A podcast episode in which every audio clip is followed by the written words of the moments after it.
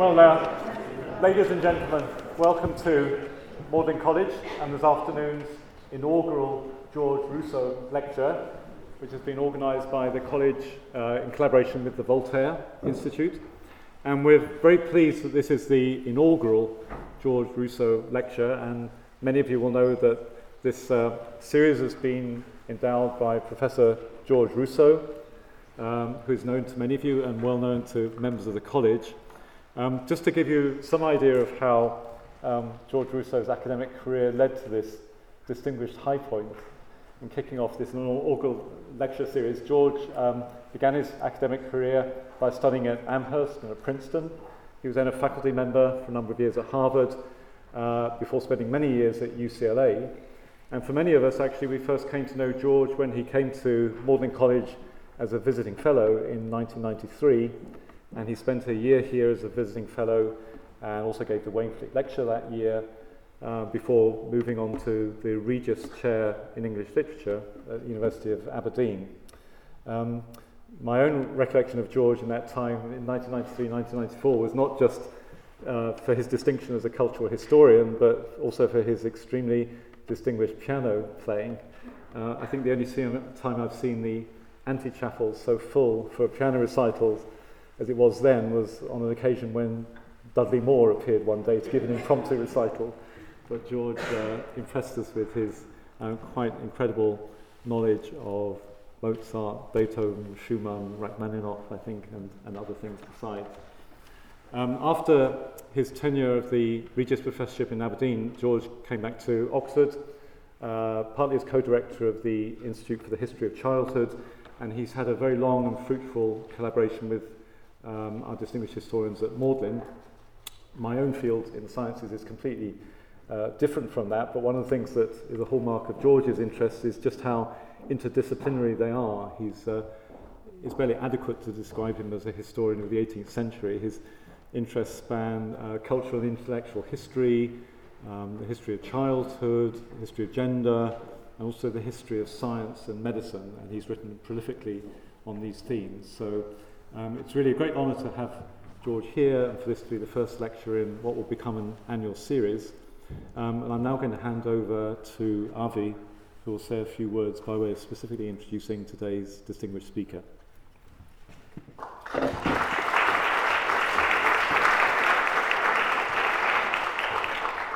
Well, I I can only uh, add my uh, gratitude to uh, George for endowing this series of lecture, uh, which will be dedicated to Enlightenment studies from a very interdisciplinary perspective.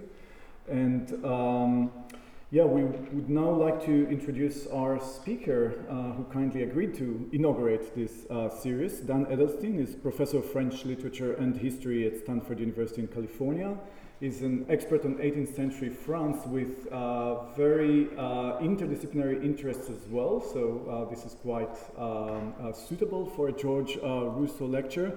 Uh, his research expertise ranges from literature, history, and political thought all the way to digital humanities.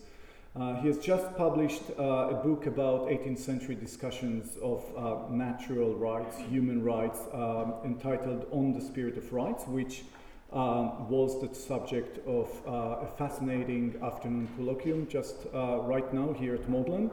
And uh, in the previous decade, he uh, published uh, The Terror of Natural Right, 2009, and uh, The Enlightenment, A Genealogy in 2010, which explored how the narrative of an enlightenment, of the Enlightenment, um, emerged in French academic circles around the early 18th century.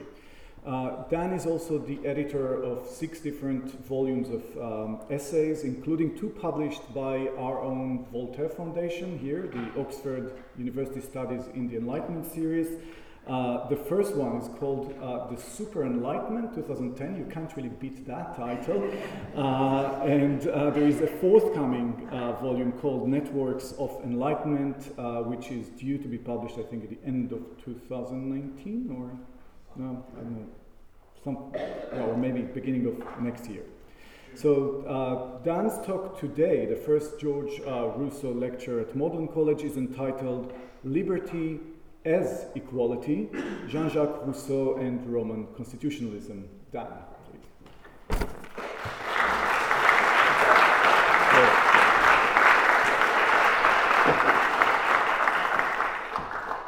Well, thank you, Avi, for that introduction. Um, it's a great honor to be have been invited to give the inaugural George Rousseau um, lecture. I'm really delighted to be here. Um, thanks also to uh, Nicholas Cronk and everyone at the Voltaire Foundation um, for coordinating this. Um, I will be speaking about a different Rousseau tonight, uh, but uh, we'll try to um, emulate Professor Rousseau's well, well regarded and well known interdisciplinary approach in, in my own methods, in my own uh, remarks. So I'm going to start with a captatio benevolentia, uh, which is that this is the very first time I have, will be presenting this research. Um, so it's very new, and um, I will uh, may come to regret the decision uh, to present it in such uh, an august uh, presence. Um, but um, this is a project that was inspired by Benjamin Straumann's recent book, uh, Crisis in Constitutionalism, uh, which goes back to uh, mostly about Roman political thought, but has this insightful argument that we spent too, too long um, thinking about classical republicanism as this sort of monolithic thing that exists. Uh, and that really we, what we ought to be doing is disaggregating uh, classical political thought, especially Roman political thought, um, and, and studying the various um, trajectories of specific ideas. And that's really what I want to do um, in my talk tonight. Uh, and I want to, I'll be focusing on this concept of legal equality. Uh, and what also spurred me to, to look at legal equality was this observation that it plays a very important central role even in Rousseau's political thought, um, and in particularly in the way he defines liberty. Um, and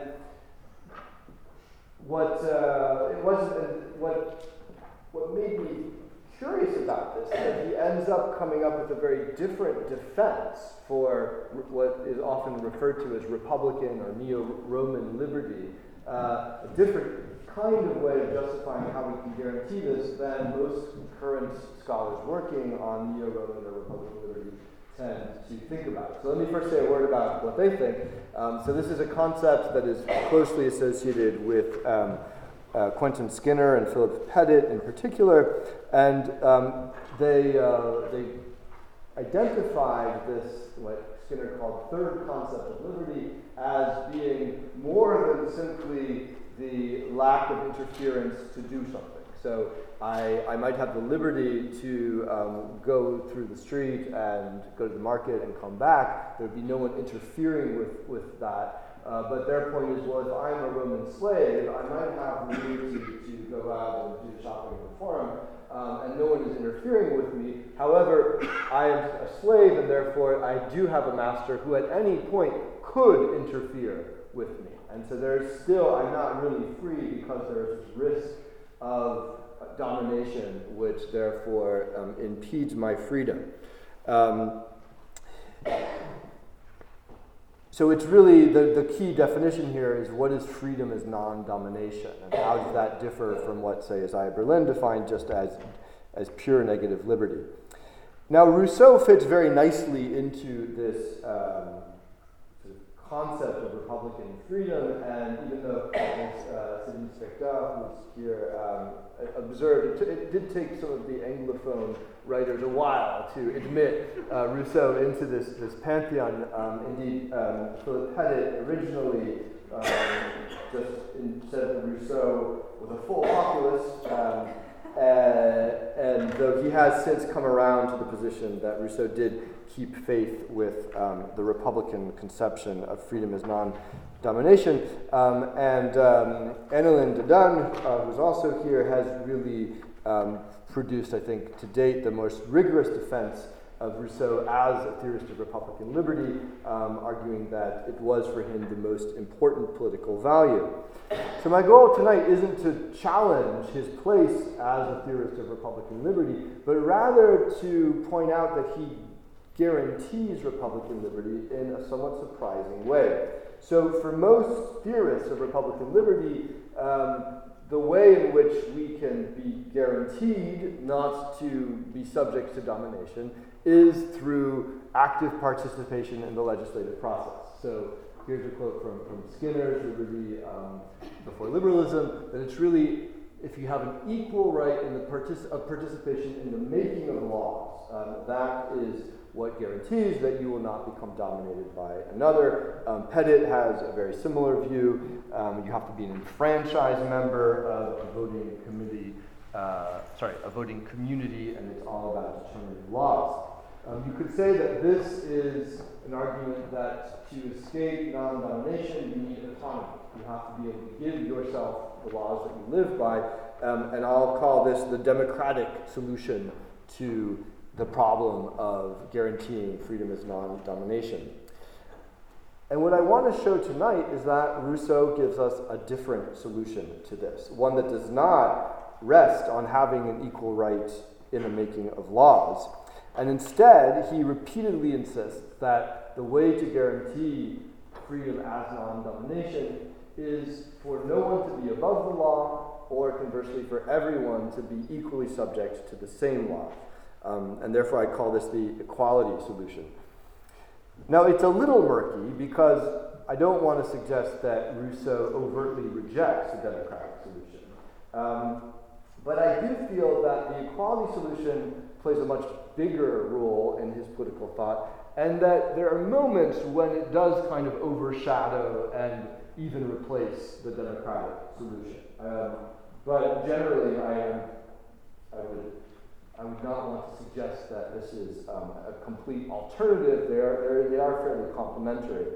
Um, what I will, will try to do, though, is show that this is an idea that does not come out of nowhere, but actually that he is getting this idea from Roman political theorists, um, Livy and Cicero in particular. Um, and, uh, and that in a way is perhaps most helpful to think about Rousseau through this lens of Roman constitutionalism. Um, and others, like John McCormick and Valentina Arena, have also been, been pushing this line of argument. So I'm going to start with one of Rousseau's sort of more minor works in political thought, the uh, dedication to the second discourse, um, which many have quipped is actually better suited as a dedication for the um, social contract. Um, and indeed, I will be getting to social contract later. So Rousseau starts off this, this text. Um, it's dedicated to the Republic of Geneva. Um, and he starts it off by kind of having this veil of ignorance argument saying, well, if I were to choose where I would want to live in order to be free, these are the conditions I would choose. So one of the conditions is indeed that he would live in a democratic government that is well tempered. And I think that's a really key point here of, the, of what does it mean to have a well tempered democratic government. Um, I'll get back to that a bit later. But the point is, it's not just a pure democratic government.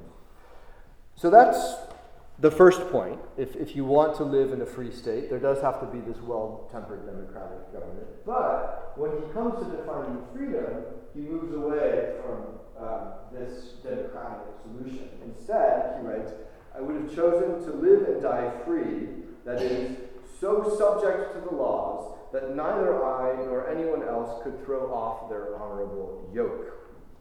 And what's noticeable about this claim is that he's not saying anything about the source of the laws. He doesn't say who gets to make the laws. He's only saying something about who is subject to the laws. And you could argue that, well, he already took care of that question, the source of the laws, when he said he wanted a democratic government. Um, but I, I don't believe that it is sufficient cause, and I think we need to take seriously this idea that there are two separate requirements for freedom. One is that there's some kind of well tempered democracy, but also um, um, a legal regime where no one is above the law. And later on in the, in the dedication, it's very clear that mere democracy is, is insufficient, since he, he writes, I would not have wanted anyone in the state to claim that they were above the law. For regardless of a government's constitution. If one person is not subject to the law, everyone else is at their mercy. So there are two important uh, ideas that he's adding here. The first is that popular sovereignty is an insufficient guarantee because it's regardless, quelle que puisse être la Constitution. So even in a democracy, there could be individuals who are above the law, and indeed many of our own democratic systems today have um, legal impunity for um, certain um, chief executives who cannot, in fact, be indicted uh, according to certain justice departments. So he has a point. Um, but I also uh, want to draw attention to this phrase, uh, personne dans l'État dire au-dessus de la loi, because I think this very clearly echoes um, an important passage in the Roman Digest, uh, which you would have known because this is a super famous passage. This concept that um, the prince is not bound by the laws. Um, this was central to um, early modern constitutional thinking, um, especially monarchic thinking, because the idea was, well, how could the king change the law if he is bound by the law? And so you need, uh, just from a structural perspective, you need somebody who is not bound by the law so that there can be change when necessary. Um, there was a more sort of absolutist version of that argument, which you find, say, in Filmer, um, where the king is not only not bound by laws, but is completely free to do whatever, whatever he wants, um, to do what he please. Um, this, too, is sort of an interpretation of a passage in the Digest um, that whatever pleases the prince has the force of, of the law.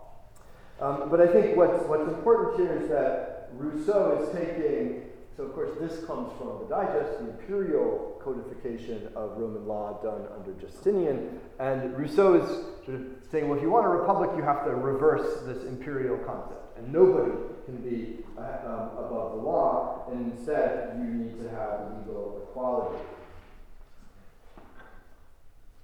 So that's the first point. Um, but moreover, it's very interesting how throughout the, um, the dedication, Rousseau repeatedly conceptualizes liberty in a way that is distinct from autonomy or democratic legislation. And this is a really important passage. Sorry, it's a bit long. Um, this is the longest slide, I'm going to show you. Um, I'll just read you a translation um, if your French is rusty. So it goes Even the Roman people, that model of all free peoples, was not prepared to govern itself after overthrowing the Tarquins, so the last kings of Rome.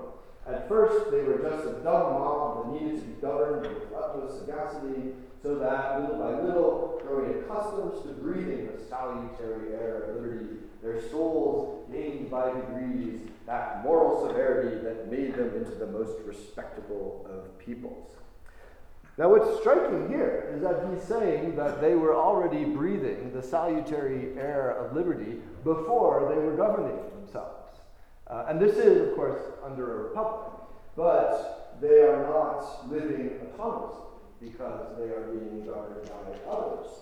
Um, so uh, this already hints at something very important in Roman law, namely, well, in more in Roman political thought, that freedom is less defined in terms of participation in lawmaking than it is in the universal obedience to the law. And we'll see more examples of that later. And I think this is important because it changes how we um, define freedom in a republic and means that more people can be considered free even if they are not necessarily enfranchised. So another example comes from um, also from the dedication concerns women. Um, so Rousseau has this interesting passage in the dedication where he refers to the citoyenne, so giving them a political name, the, the, the, female citizens of Geneva, and says that you know, they are the guarantors of political liberty in Geneva. Um, it is, uh, so that actually comes a little bit earlier. I didn't give you that quote. Here, um, he explains why they guarantee liberty, and it is because they preserve by uh, their loving and innocent rule, as well as by their inspiration, a love of the laws in the state and harmony among citizens. Um, this is it's interesting. He, the phrase he uses, l'amour des lois, um, is I think borrowed from Montesquieu in the uh, Avertissement, the uh, opening of the Spirit of the Laws, where this is how he defines political virtue. Um, that political virtue is someone who acts according to the love of laws of their country. But it's quite fascinating that Rousseau is uh, applying this to women uh, in the second discourse. Um, and, and Montesquieu had, in fact, also claimed that in republics women are free according to the laws, or laws allow women to be free even if morals keep them captive. But I think that this is there's something interesting here in how these authors consider that women can be free even if they are not participating in voting. Um, and I did find a, a, passage in Livy that had a similar um, echo. This is when um, Coriolanus' mother comes to berate him for making war on his own country and, and says, you know, if, I, if I had not given birth to you, I would have died libera in libera patria. Uh, I would have died free in a free land. Um, so it, it definitely, there seems to be a conception of liberty that is available to women who clearly are not able to participate in the legislative process. Um, and I think Rousseau is picking up on that here. Now, it could be objected then that Rousseau is operating kind of with a weak conception of liberty. Uh, maybe this isn't Republican liberty after all. Maybe this is uh, closer to Hobbes's critique of Republican liberty. Um, but where Hobbes had argued that um, you know, freedom is the same whether you're in a monarchy or, um, or a popular government, I think it is important to remember that this is only possible in certain kinds of states, for only in these well tempered democracies. So it's definitely not the Hobbesian position that anyone who um, follows the law has the same degree of freedom. So I want next to um, say a few words about where this idea comes from and, and why it might play such an important role in, in Rousseau's thinking. Um, and this is uh, what takes me back to the, the Roman sources for this. So when Skinner and Pettit put forward their ideas about uh, Republican or, or um, Pettit who likes neo-Roman, the other way around. Yeah. Oh yeah, so Skinner likes neo-Roman, Pettit likes Republican. Um, that uh, they, they do trace us back to certain passages in, especially the digest, definition of a free man versus a slave. Um, and I think um, Skinner also quotes some passages in Livy. But their main focus is on the recovery of this in the early modern time, mostly beginning with Machiavelli. Now, more recently, classicists have gone back to Roman sources and looked for you know, the original, like said, well, maybe, maybe this was not just neo-Roman, maybe this is really how the Romans thought about, about liberty as well. Uh, so Valentina Arena, um, the historian of the Roman Republic, has said yes, in fact, Roman politicians, quote, um, shared an idea of liberty as a state characterized by the absence of a condition of domination, so very much in dialogue with, um, with Skinner and Pettit. Um, and uh, Jed Atkins also, um, in, his, um, in his book on Roman political thought, um, argues that for the Romans, liberty was fundamentally understood as the absence of slavery. Um, but Atkins points something else out, uh, which is that there was also this tight connection to equality in Roman reflections on liberty. So he reminds us about this um, famous passage, uh, which, which many refer to. This is after the Tarquins are expulsed, so the beginning of the early Roman Republic, uh, and the, there's a conspiracy that occurs um, with some of the young patricians who, who quite liked the rule of the Tarquins and were friends with the uh, Tarquin princes. And they, this is Livy, um, who is voicing their complaint and the complaint is that all are now equal before the law.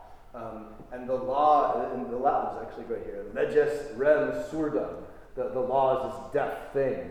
Uh, that can, and you cannot catch the ear of the law like you could with the king. Um, so here, again, freedom is not indexed to autonomy, um, but rather to this equality, having all laws be the same for everyone. So the problem isn't that they are not participating in making the law is that they have to follow the same laws as everybody else, which they didn't have to in the monarchy. Um, and this is a theme that comes back repeatedly in um, Livy's history. So, for instance, during the second secession of the plebes, uh, the consuls Valerius and Horatius are sent to convince the plebes not to seek retribution against the decemvirs who they're angry at. And their argument is that, well, rather than seeking retribution and killing them, you should just enjoy living in the state under equal laws. And that is enough for, for liberty. Um, one of these decemvirs, uh, Appius Claudius Crassus, um, who tried to um, force um, Virginius to marry him, he's confronted in the forum, uh, and his answer is, Well, look, I resigned the consulship in order to give you equal laws for all, and actually I offended the, the patricians. Uh, and then I'll just give one more example from, um, from much later in, the history. This is um, when Scipio Africanus is impeached, and there's a big divide in Rome whether we should impeach um, the hero of, of the Second Punic War. Uh, and some say, well, you know, it is good in a republic that um, even the most powerful people should have to defend themselves. And this is this equality of freedom that, that comes back. So, in almost all of these examples, we see this similar trend, which is that liberty is really about forcing the powerful to obey the law. And I think that's a really fundamental idea which we kind of lost track of in a lot of the histories of non um, domination. Uh, even Jed Atkins ends up concluding uh, that in Livy, this is a quote, equa libertas, so equal liberty, generally means equality before the law rather than equal political participation. Um, and Cicero has pretty much the same idea. He also pairs libertas with um, a term he invents, equabilitas. Uh, he writes that equality is the most essential property of justice in De Officiis, um, and it is what defines life for a free people um, having equal rights before the laws. Uh, this is also a focus of De Republica, which we should remember Rousseau only has fragments of because it's only the full manuscript is rediscovered, well, quasi full in the 19th century. Um, but again, uh, Scipio, who's Cicero's mouthpiece in this, um, defines liberty again in terms of equality. If it is not the same for all, si non equa est, um, it is not liberty. And I want to make here another point about what kind of equality are we talking about. Um, because Scipio, uh, Cicero, is very clear that this is not social equality. There's nothing about material equality. In fact, um, Scipio uh, even um, writes that the problem with democracies is that they create an equality that is itself inequitable. Uh, and so, and this is not really political in the sense we would understand there's this interesting middle ground, which I think kind of comes close to Rousseau's idea of a well tempered democracy, where uh, Cicero has this also famous um, line, which actually does get picked up in Augustine, so Rousseau probably did know it, that the res publica should be a res populi. So the republic should be the property of the people. That doesn't mean that it's a democracy. They just ruled that out. But in some way, the, the people still have to have a kind of sovereignty um, so that it can remain a free state. Um, but it is only in um, the free states that, um, to the, yeah, skip this, um, that we will have these legal rights, and that the equality of legal rights um, will be found. I think I have one last slide on this. Um, you get the idea, um, but, but he's constantly connecting freedom with the equality of equal rights. So, for both um, Livy and Cicero, the greatest threat to a republic seems not so much to come from a new king, but from, well, there are two great threats to a republic. One of them can come from the, the individual powerful um, Ubermensch who uh, tries to reimpose the monarchy. But there's an equally pressing danger which comes from the powerful no longer being yoked to the laws. Um, and I think that this is a. I've, I've been teaching a class on the Florentine Republic um, for our overseas program, and it's just striking how much of Florentine politics is about this problem. Like what to do with these you know, damn elite families who just go about doing whatever they want bonking people on the head with impunity. Uh, and so it seems like this, this sort of Thrasymachus challenge, you know, the, the challenge that Thrasymachus throws down to Socrates in the Republic, well, why isn't might right, uh, is, is haunting all of these um, worries about, um, about liberty and its connection to equality.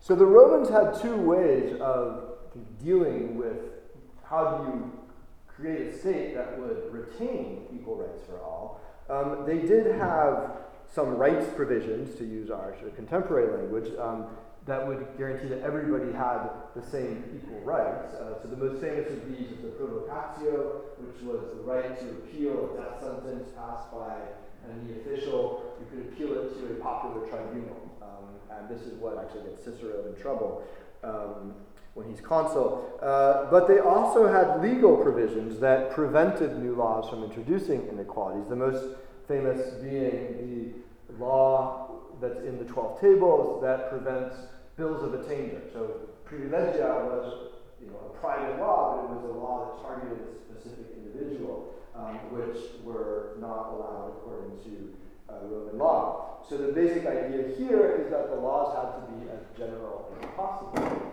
Uh, and I will use that concept to segue back to Rousseau, uh, this time to the social contract, where we will find that same idea.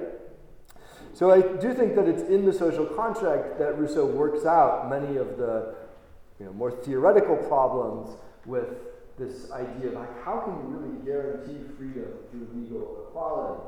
Mean, how can you do it without also relying on full democratic rule? Um, and Rousseau also adds this additional question, which is, I think, at the heart of the social contract. Well, how do we get the idea of liberty in the first place? Why should we, why should we want these equal rights? Where does that come from? Um, and then finally, this issue of how can you do it without full democracy? How is it possible to maintain Republican liberty if not everybody is voting? So, those are the, the three questions that I will be looking at in the social contract. So, when Rousseau thinks about liberty, he does so in a kind of anthropological perspective of, well, how do we, if we want to become free, how do we first even discover the law? If you believe that freedom is dependent on equal rights and on following the same laws, that does mean that you have to have an understanding of the law beforehand. Um, this was a problem that, the, again, you already find in Roman law this idea that the law, how do you make the law something that everybody feels they should obey? Um, and the, Brian Tierney, a wonderful medieval historian, has drawn a, a very interesting parallel between this concern in uh, Roman law to more contemporary theories of legal normativity. So, where, where's the idea that we need to follow the law? What grounds that? in any normative sense. Um, and he points in particular to Hans Kelsen and Hermann Kantorowicz, who I don't think was related to Ernst. Um, and it's interesting to compare Rousseau's answer to, to these 20th century um, jurists, because both Kelsen and Kantorowicz came to the conclusion that you can only ground legal normativity outside of the legal system.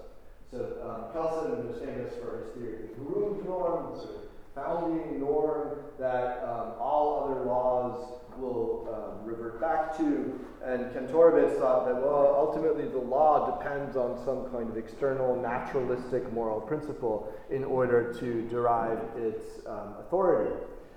And Rousseau develops this really fascinating rationalist argument that manages to ground legal normativity within the law itself, and he does it on the basis of the argument that it comes from the equality of all before the law. So I'm going to unpack all of that for you now.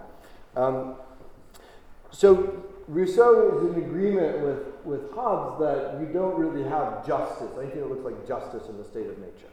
Um, and, uh, and therefore he's rejecting the, the available argument of, of the Pufendorf and Locke which is that, you know, actually the of nature is kind of a, a judicial world as well. We have contracts because we have natural law.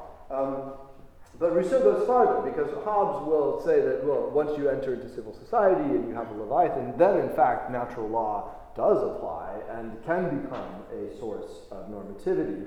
Um, whereas for Rousseau, he almost sounds a bit like a legal positivist in saying that no, legal normativity, to the lawfulness of the law, arises at the same moment as the political state, and that they happen jointly. And they're made possible by this transformative experience of legal equality. Um, indeed, it is the equal terms of the social contract that are what make this all begin. If everybody gives themselves entirely, the condition is equal for all. That is how we enter into society. That is how the state is created. And this, as we will see, is also how law and um, how law and liberty come about. Um, and it's a very Roman answer that, um, like with Cicero, it's only with the equabilitas juris, the equality of, of rights, that we can become a free people. He says so as much here. Um, all citizens must enjoy such an equality that they all enjoy the same rights. So it's in this recognition that by joining a social contract, we are all going in on equal terms, and we will therefore all have the same rights, um, that justice and the law come about. So the very foundations of normativity come from the fact that we are agreeing to this sort of shared system of equal rights.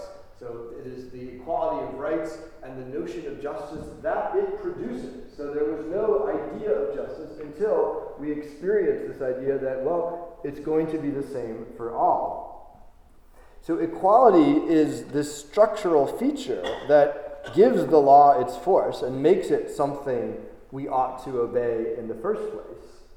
Um, and it's quite fascinating how there's nothing naturalistic about this. I mean, there's a rationalist part, you could say it's kind of naturalistic, but he's not relying even on his own arguments about the natural principles that we have in the state of nature, principles of self-preservation, or or pity. This is a completely different way of going about the foundation of, um, of legal normativity.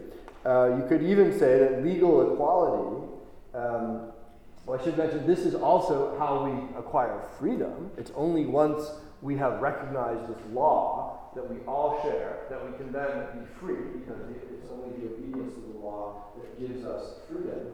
So legal equality plays a huge role in this. It is supporting the creation of the state, the concept of lawfulness in itself, and the source of liberty all at once.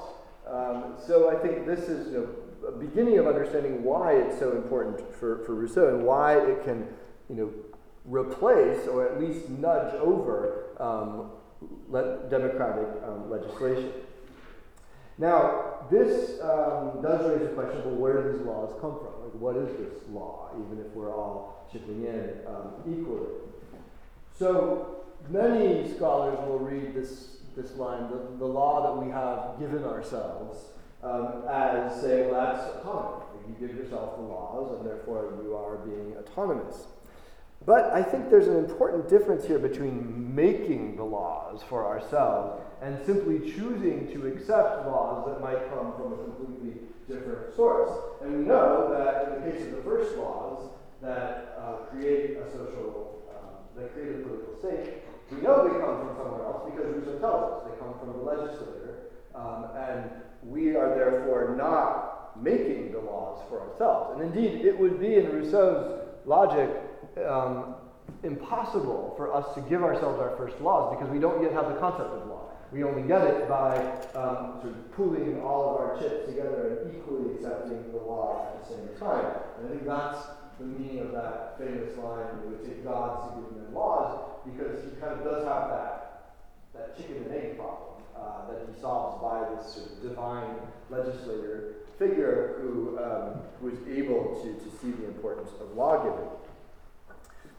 Um, so I want to get to sort of, I think, the most contentious point in, in a minute, which is what happens afterwards, once you enter into political society, and what happens to the future legislative process. But I just want to make two points about why I think it is, it would be surprising if Rousseau made um, legislation or the participation in legislation to be central to his defense of liberty. Um, the first is that instead of emphasizing lawmaking, the equal right of participation in laws, Skinner's line, uh, in, instead of emphasizing that as central to, um, to being uh, free, he instead puts massive limits on what, what counts as good laws. And so he's constricting rather than reinforcing lawmaking. Um, we see this in particular in how he thinks about um, what, what makes a law um, valid. So when he talks about the general will um, and how it must uh, recognize um, what are good laws, we see that if the law is no longer general, then it, it, it, no, it is actually nullifying the very principle that had created lawfulness in the beginning. It, and perd sa force, so we're losing the force of the law um, if its object does not matter to everyone, the law cannot have as its object a particularity or an individual. So here we're back to the Roman precept against privilegia. Um, if the law is targeting particular people, then that becomes one of the greatest sources, uh, one of the greatest risks to the, republic. Um, and again, how do you remedy that? Well, you always go back towards equality. So the natural, particular will tends naturally towards preferences, and the general will towards equality. So it remains this sort of central um, concept in how to ensure that the laws are not destroying the freedom that. Um, that uh, are only possible if we have legal equality. So, this leads me to my, my third and sort of final um, point about liberty, equality, and lawmaking in the social contract, and I think it is the most contentious one. So we now have a political state. We, we've gained the knowledge of what the law is. We have equal rights. What happens next? Who gets to make the laws? Um, could it be that, yeah, there's sort of this origin story in which Rousseau has legal equality, do all of this magical stuff. But then, if you know, moving forward, freedom actually becomes related to our access citizens, you know, gathering in our assembly, um, and sovereignly declaring the law every every so often. So there are two, at least two, possibly more, two general camps um, on how to read. Uh, Rousseau on lawmaking once the process has already begun. So some, um, and I put Joshua Cohen, and I think Anna Lynn is in this camp, but she can, she can tell me uh, if I'm wrong, uh, read Rousseau as defending really the democratic solution to this, that if you want to be free, then the people have to um, actively participate in making laws for themselves. The other camp, um, which includes scholars like Richard Fralin, John McCormick, and I think Valentina Arena also, read Rousseau more through this Roman lens and say, well, you know, the, the legislative process in the social contract looks a lot like the legislative process of the Romans, which really wasn't democratic. Um, there were there were votes and the people had a role to play, but it wasn't anything like we would think of in terms of law making. The people were excluded from law making. Um, so I am going to throw my chips in with, with, that, uh, with that camp, um, although I'm not going to draw so much on these parallels between um, the Roman legislative process and, um, and what Rousseau says, because that's been very well done um, by others. I want to sort of gather internal evidence from Rousseau's own text about why I don't think it makes sense to look to look towards the legislative powers of citizens as a guarantee of freedom, uh, and instead that it is more about um, this legal equality. So, what is this internal evidence? Well, we just saw that for Rousseau, the goal of lawmaking is to always tend towards equality and generality. So, I think that there is room there for saying, if you want that, then you can't just have a small group of patricians decide what the law is. Um, and, and here I would agree with the Democratic camp. There's kind of a critical mass question that you, you need to, the, the, the state has to be the property of the people. It has to be a, a res populi, otherwise it's no longer a free state. But do you need all the citizens? Do you need every, all the people to be participating in the legislative process for all the people to be free? Now, it's interesting how in Rousseau, every time you add somebody else going to vote, you're, you're kind of inserting more problems, right? Because each of us, in order to vote, we have to very solemnly in our minds distinguish between the general will and the particular will, and, and I think I see it, I think it's over here, so I'm going to vote this one. Uh, and then the vote is just to confirm that I made that right mental calculation. Remember, there's no talking. Um, you I'll just go in and you vote. Um, but every time you add somebody else, you know, that's one more person who might screw up this calculation. Uh, you know, ultimately, we're all supposed to see the same thing. Uh, and so it's not a kind of Madisonian or you know, modern democratic idea that, well, you know, we need, we need the red states and the small states and the urban, we need the mix to get the general will. Uh, it's, it's a much more um, Ciceronian view, really, that um, you know, you're supposed to always be caring for the good of the entire res publica and not just for one um, particular interest. So that's one reason why, on Rousseau's own terms, you should be able to do this, even if not everybody is actively participating in the vote. You should be able to preserve liberty um, that way. And, and by extension, maybe you're a woman and you don't have the right to vote anyway in this, but you could still count yourself free. I should say I'm not like, endorsing this view, I'm just reconstructing uh, his, his, argument. But let me give a few uh, rapid fire uh, further reasons why um, I think it makes, does not make sense to, to define freedom in Rousseau's thought according to autonomy. So, first of all, there's the argument that actually you're not supposed to need many laws in, in the ideal Rousseauist state. Uh, a, a well governed state needs very few laws. And in a way, if you start to make laws, that's a really bad sign. It's a sign that you're starting to um, head more and more towards um, corruption. But this does mean that law making could be a really minor feature in your life as a citizen. Uh, because, I don't know, maybe two years go by, you don't pass any laws. Uh, so it's hard to see how you can then make lawmaking so central to the definition of liberty.